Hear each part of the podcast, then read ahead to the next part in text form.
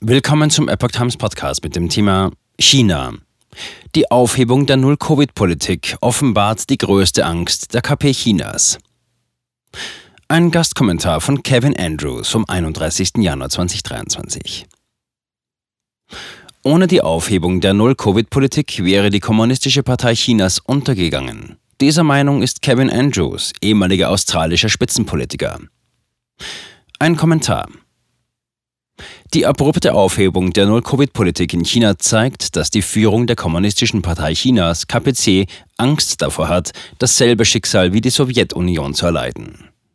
Die extreme Maßnahme geht allein auf Chinas Staatschef Xi Jinping zurück, der sie rein ideologisch begründete. Sie wurde fast drei Jahre lang Monat für Monat gnadenlos durchgezogen.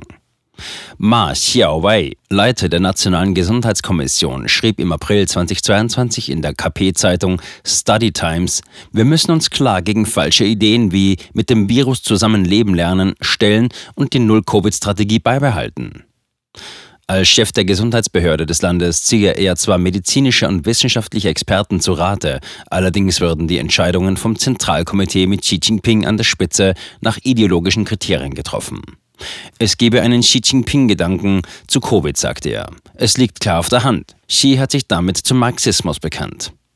Laut Marx und Engels sind Epidemien auf den Kapitalismus zurückzuführen. Folgt man dieser ideologischen Logik, muss das Virus aus einem kapitalistischen Land nach China eingeschleppt worden sein. Daher kommt auch die Behauptung, dass amerikanische Teilnehmer an den Military World Games 2019 in Wuhan für die Pandemie verantwortlich seien. Das war auch ein Grund, warum die KPC eine unabhängige internationale Untersuchung der Ursache von Covid ablehnte. Warum jetzt der plötzliche Wandel, obwohl Xi wiederholt die historische Richtigkeit der Politik der KPC vertreten hat? Der Vorfall, der einen breiteren Dissens auslöste. Die naheliegendste Erklärung waren die Aufstände in China von Millionen Menschen gegen Xis Null-Covid-Politik. Auslöser der Proteste war ein Brand in einem Wohnhaus in Urumqi, der Hauptstadt der westlichsten Provinz Xinjiang. Das Wohnhaus war aufgrund der Covid-Beschränkungen mit Brettern vernagelt worden. 44 Menschen kamen offiziell bei dem Brand ums Leben. Die Nachricht von diesem Ereignis verbreitete sich schnell über die sozialen Medien und führte in vielen chinesischen Städten zu Protesten. Am stärksten waren die Proteste in Shanghai, wo sich Demonstranten in der Urumqi Urumqi-Straße versammelten, in dem sich viele Wohnblocks befinden. Sie legten Blumen nieder und forderten die Beseitigung der Barrikaden, die um die Wohnhäuser errichtet worden waren.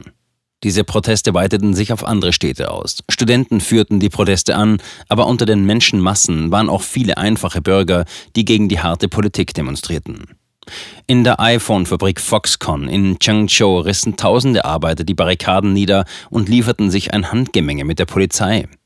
Um den Betrieb aufrechtzuerhalten, hatte das Werk die Arbeiter auf dem Gelände festgehalten, wo sie dann leben und arbeiten mussten.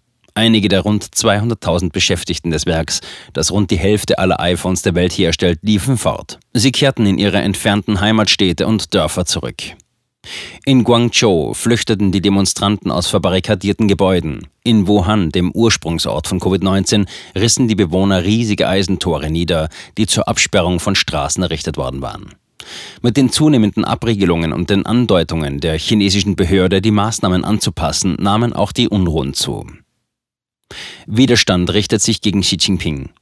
Die Proteste gegen die Covid-Maßnahmen wurden schnell zu Demonstrationen gegen Xi Jinping. Angesichts der strengen Gesetze gegen abweichende Meinungen ließen sich die Demonstranten etwas Neues einfallen, um auf ihre Botschaft aufmerksam zu machen. Sie zeigten unbeschriebene weiße Papierbögen, ein traditionelles Symbol für den Protest gegen Zensur. Die Nachricht vom A4-Papier-Protest verbreitete sich schnell und das, obwohl Apple zuvor seine File-Sharing-App AirDrop in China deaktiviert hatte, nachdem die KPC das Unternehmen dazu aufgefordert hatte. Studenten der renommierten Tsinghua-Universität forderten Redefreiheit, Rechtsstaatlichkeit und Demokratie. Andere skandierten in der Nähe des Platzes des himmlischen Friedens, wir wollen universelle Werte, wir wollen keine Diktatur und wir wollen keinen Personenkult. In Chengdu riefen die Demonstranten, das chinesische Volk braucht keinen Kaiser und keine lebenslange Amtszeit. Andernorts riefen Sprechchöre, weg mit Xi Jinping, weg mit der kommunistischen Partei und wir brauchen Freiheit und Menschenrechte. Autofahrer hupten zur Unterstützung der Demonstranten mit den weißen Zetteln in der Hand. Trotz der staatlichen Zensur verbreiteten sich die Nachrichten über diese Ereignisse im ganzen Land. In der Vergangenheit gab es bereits Proteste, zum Beispiel gegen Banken, aber diese neuen Demonstrationen stellten das System selbst in Frage. Die KPC griff auf ihre übliche Taktik zurück. Sie schickte die Polizei und beschuldigte antichinesische ausländische Kräfte, die Demonstrationen anzuzetteln, um eine farbige Revolution herbeizuführen. Medienvertreter fragten daraufhin, ob sie mit ausländischen Kräften Marx und Engels meinten. Interessanterweise hat die KPC behauptet, dass die Kehrtwende von der Null-Covid-Politik am 10. November vom Zentralkomitee der KPC unter dem Vorsitz von Xi Jinping getroffen wurde. Das wäre vor dem Brand in Urumqi und den Protest in der iPhone-Fabrik in Changzhou gewesen. Diese Darstellung steht auch im Widerspruch zu einer früheren Behauptung, dass die Politik bereits am 7. November aufgegeben worden sei. Bezeichnenderweise vermittelt ein Bericht von Chinas Staatssender CCTV über das Treffen am 10. November ein anderes Bild. In der englischen Übersetzung des Sitzungsberichts heißt es, wir müssen unsere Anstrengungen im Kampf gegen die Epidemie auf die Schlüsselgebiete konzentrieren, entschlossenere und entschiedenere Maßnahmen zur Bekämpfung des Problems ergreifen, die Ausbreitung der Epidemie so schnell wie möglich eindämmen und die normale Produktion und Lebensordnung so schnell wie möglich wiederherstellen. Auf dem Treffen wurden zudem wissenschaftliche und präzise Maßnahmen zur Vorbeugung und Kontrolle gefordert, also kaum eine Abkehr von der Null-Covid-Politik, wie sie die KPC jetzt angeblich genehmigt hat. Das Wahrscheinlichste ist, dass Xi Jinping die Politik wegen der zunehmenden Proteste aufgegeben hat. Sie drohten das Regime zu untergraben.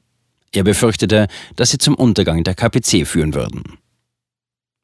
Zum Autor. Kevin Andrews war von 1991 bis 2022 Mitglied des australischen Parlaments und bekleidete verschiedene Kabinettsposten, unter anderem den des Verteidigungsministers.